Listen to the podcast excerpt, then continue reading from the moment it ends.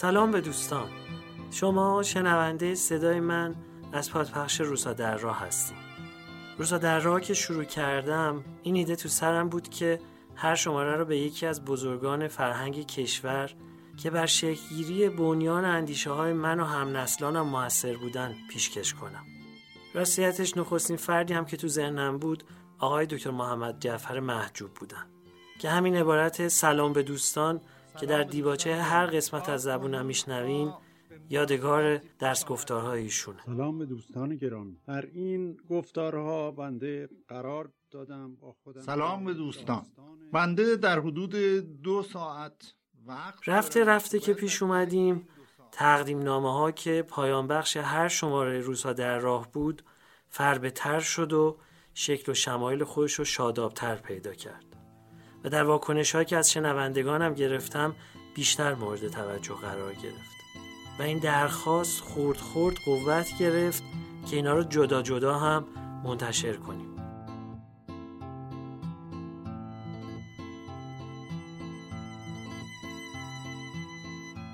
حالیا شما صدای منو به این مقصود میشنوید. اکنون تقدیم نامه شماره 18 که در تاریخ هفت خورداد 1400 منتشر شده پیشکش به آقای علی اکبر سیاسی. این شماره رو به آموزگاری گرانپایه دکتر علی اکبر سیاسی که نمونه کم مانند از درستی و راستی و اسواری اجتماعی که مخصوصا دوستدار فرهنگ و معرفت بود پیشکش می‌کنم.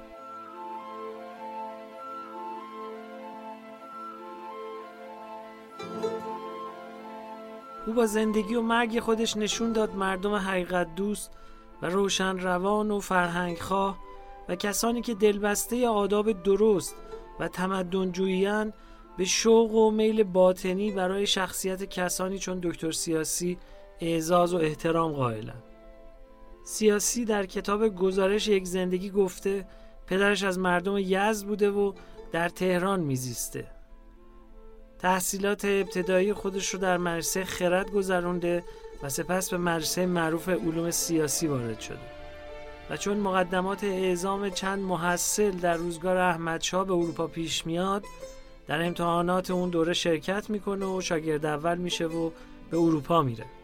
ولی تحصیلاتش به دوره دکتری نمی‌کشه که جنگ جهانی نخست در می‌گیره و دولت اون چند محصل اعزامی رو به ایران برمیگرده سیاسی اوضاع نابسامان اجتماعی و فکری و عمومی ایران رو خوب مجسم می‌کنه و میگه که پدرش در فکر و اندیشه محدود خود تابع همون وضع عمومی و اجتماعی بود. با تحصیل او در مدرسه علوم سیاسی و رفتن او به فرنگ به شدت و هدت مخالفت می‌کرده. دکتر سیاسی پس از پایان یافتن جنگ و آرام شدن اوضاع ایران مجددا در سال 1306 به اروپا میره و از دانشگاه پاریس به دریافت درجه دکتری نائل میشه. در سال 1610 به ایران برمیگرده. دیدار فرنگ و تحصیلات اروپایی دکتر سیاسی رو به خوبی و تمامی با تمدن و آداب اون سامان آشنا می‌کنه تا اونجا که موضوع پایان نامه دکتری خودش رو ایران در برخورد با غرب انتخاب می‌کنه.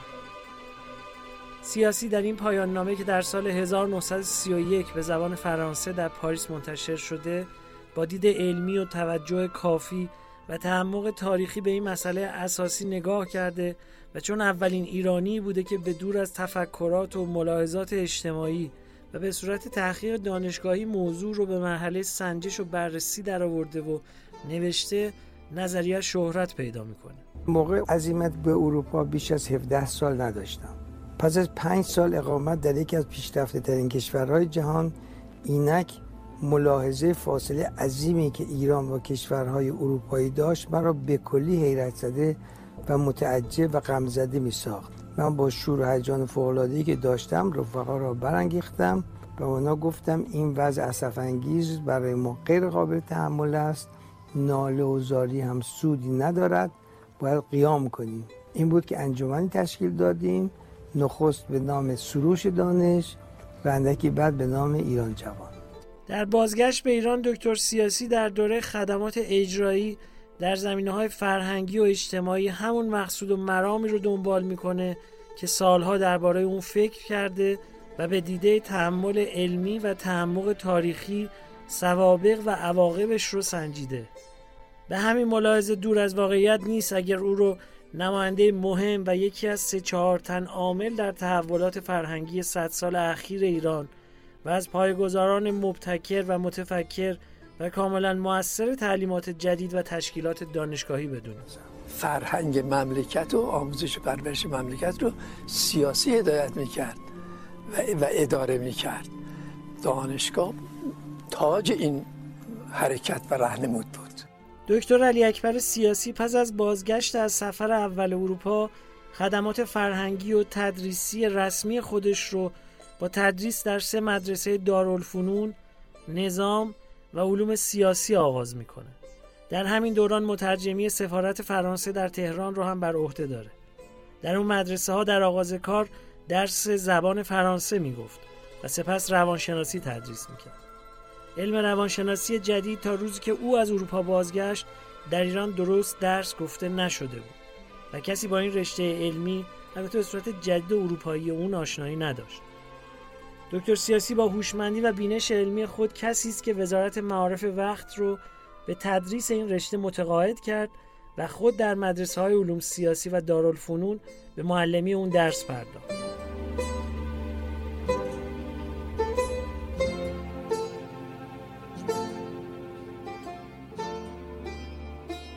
دکتر سیاسی در نتیجه تأثیر از فرهنگ و مدنیت جدید مبتکر و موجد دو فکر اساسی فرهنگی در ایران شد. یکی ضرورت اجرای تعلیمات اجباری در ایران بود که در بهبوه اشغال ایران به هنگام جنگ جهانی دوم به وزارت فرهنگ رسید بدین اندیشه مهم افتاد و به وضع و پیشنهاد قوانین و اصول اون احتمام کرد ولی چون زمانه در آشوب و روزگار آبستن حوادث دیگه بود مجال و فرصت مناسبی رو انتخاب نکرده بود که چنان فکر دور و دراز و آرزوی ملی و اساسی عملی بشه. فکر مهم دیگرش که خوشبختانه عملی شد موضوع استقلال دانشگاه بود.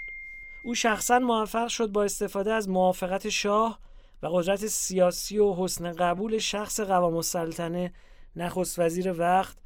این فکر عمده رو از مراحل دولتی و قانونی بگذرونه و به دانشگاه شخصیت و اعتبار و حیثیت ببخشه.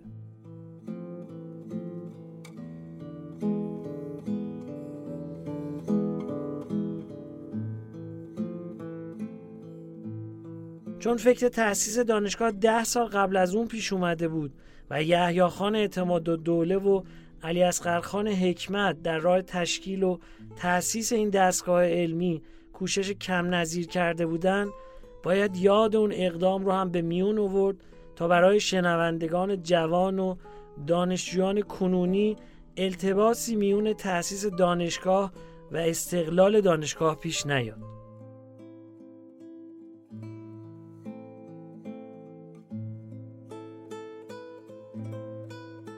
در تأسیس دانشگاه تهران به جز اعتماد و دوله و حکمت دکتر علی اکبر سیاسی رئیس تعلیمات عالیه وقت و دکتر ایسا صدیق و شاید سه چهار نفر دیگر را سهمی به قدر همت و مقام و مقصود خود بوده که نباید نادیده گرفت و ناگفته ازش گذشت.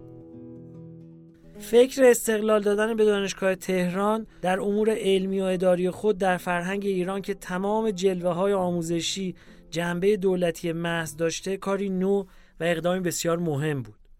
این کار با قواعد و اصولی که بعدا برای امور مالی دانشگاه به تصویب رسید یعنی در دوره حکومت دکتر مصدق در روزگار ریاست دانشگاهی دکتر سیاسی صورت تکمیلی پیدا کرد سیاسی در دوران دوازده ساله ریاست انتخابی دانشگاه تهران یعنی از روزی که با استقلال یافتن دانشگاه به ریاست اون برگزیده شد تا روزی که موجبات عملی برکنار شدن او به وسیله قانون خاص فراهم شد همیشه بر این کوشش بود که اونجا رو بیطرفانه و با اقتدار اداره کنه.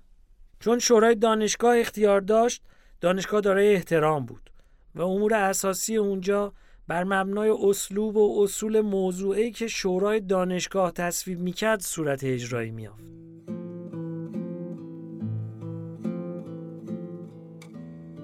از زمانی که دانشگاه استقلال یافته بود عدهای از استادان خود رو متکی به نفس می‌دونستند.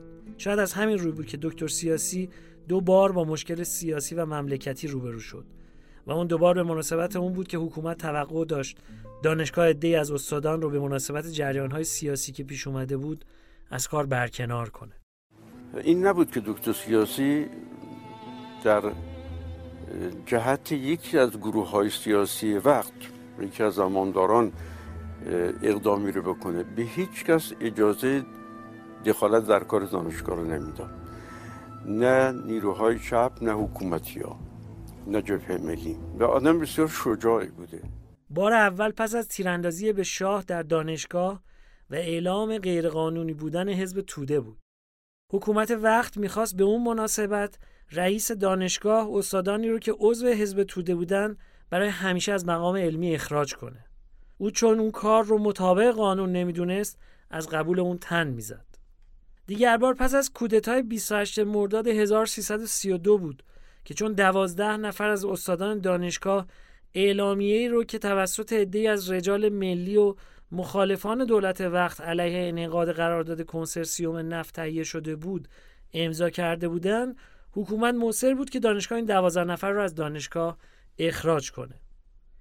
دکتر سیاسی زیر بار نمی‌رفت و می‌گفت دانشگاه داره چنین اختیار و حقی نیست و از امضای احکامی که وزیر فرهنگ انتظار صدور اونها رو داشت باز تن زد. عاقبت وزیر فرهنگ وقت اون احکام رو امضا کرد و بر کناری اون دوازده استاد رو اعلام کرد. متعاقب اون قانونی از مجلس گذرونده شد که طرز تعیین رئیس انتخابی دانشگاه تغییر پیدا کرد و اختیار انتخاب مستقیم رئیس دانشگاه از شورای دانشگاه سلب شد و به شاه اختیار داده شد تا شاه از میون سه نفر منتخب شورای دانشگاه یکی رو به ریاست دانشگاه انتخاب کنه.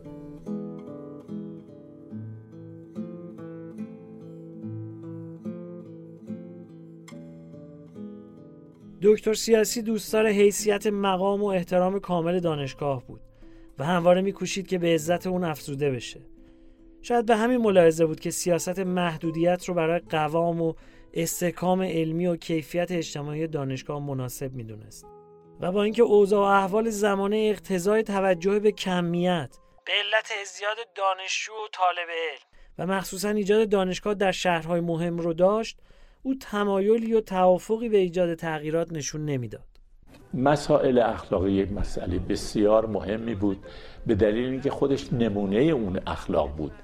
ما هرگز نشنیدیم که در ریاست ایشون یک نفر بتونه همینطور وارد دانشگاه بشه بدون اینه که کیفیت کارش بالا باشه. ندیدیم هیچ استادی رو با توصیه قبول بکنه. ندیدیم هیچ استادی داشته باشیم که در اون زمان شایسته نباشه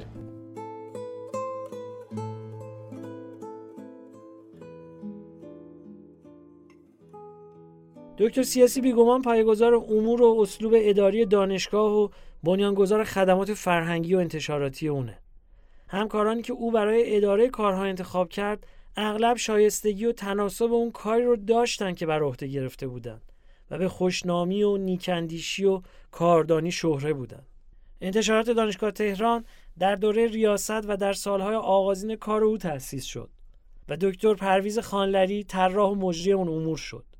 دکتر سیاسی در هر مقامی که بود به رشته تعلیفات و نشر کتاب اهمیت زیاد می‌داد و بر جنبه کیفی اون نظارت می‌کرد و همکارانش رو بر اون میداشت که نشر کتب از هر گونه ابتزال به دور باشه از کارها و فکرهای اساسی و مهم دیگه او که تاثیر زیادی در قوام بنیان فرهنگی دانشگاه داشت ایجاد بخش روابط فرهنگی بود که اداره اون رو بر عهده دکتر خانلری گذاشته بود.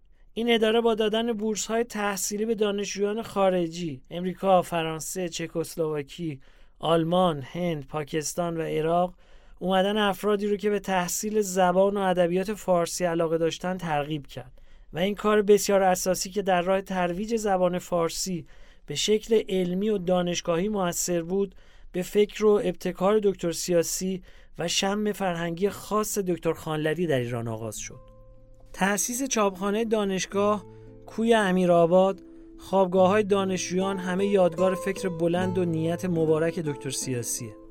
او در مقام ریاست دانشکده ادبیات و علوم انسانی و نیز دانشسرای عالی تا پیش از جدا شدن اون که بیش از 20 سال مدت گرفت همواره بر این کوشش بود که اعتبار علمی و اهمیت جهانی زبان فارسی پایدار باشه.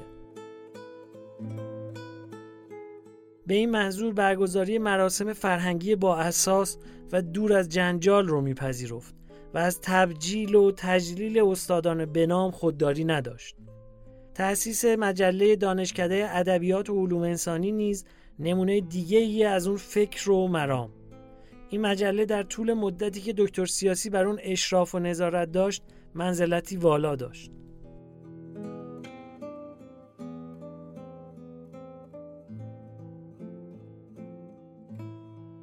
از دکتر محمد خانساری و دکتر محمد ابراهیم باستانی پاریزی که در روزگار ریاست دکتر سیاسی مسئولیت امور نشر مجله رو داشتن بارها حکایت های ظریف از دقت نظر و سختگیری دکتر سیاسی در انتخاب مقالات ذکر شده هر دو سعادت اون رو داشتند که از روش و ترتیب اداری و شم علمی و قدرت معنوی دکتر سیاسی بهرهوری و بالیدگی پیدا کنند دکتر سیاسی مدیری بود که از ملاحظه کاری و ولنگاری دوری می جست.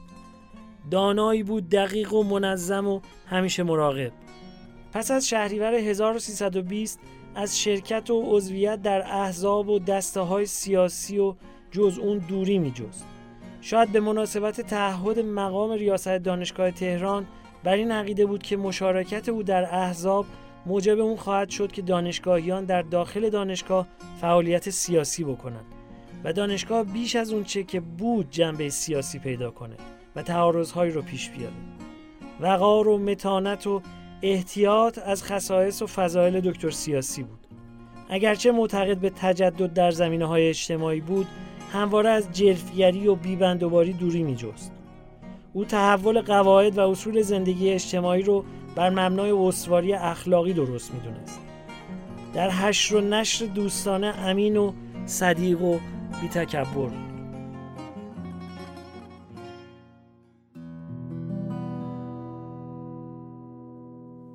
همینجا تا سخن به پایان نرسیده باید توضیح بدم که تقدیم نامه روزها در راه بر پایه نوشته ها و مصاحبه ها و تکنگاری هایی که از استادان یا در ستایش استادان نوشته شده یا حاصل مانست خودم با برخی از اون بزرگواران یا فرزندگانشون بوده.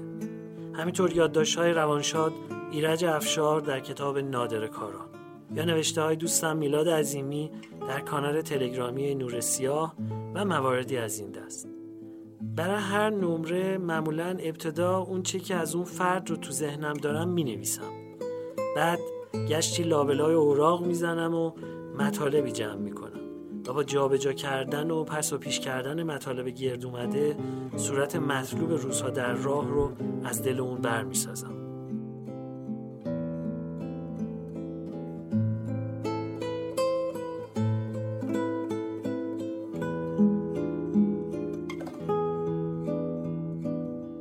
خوشحالم که دوستانی مثل شما همراه هم هستید.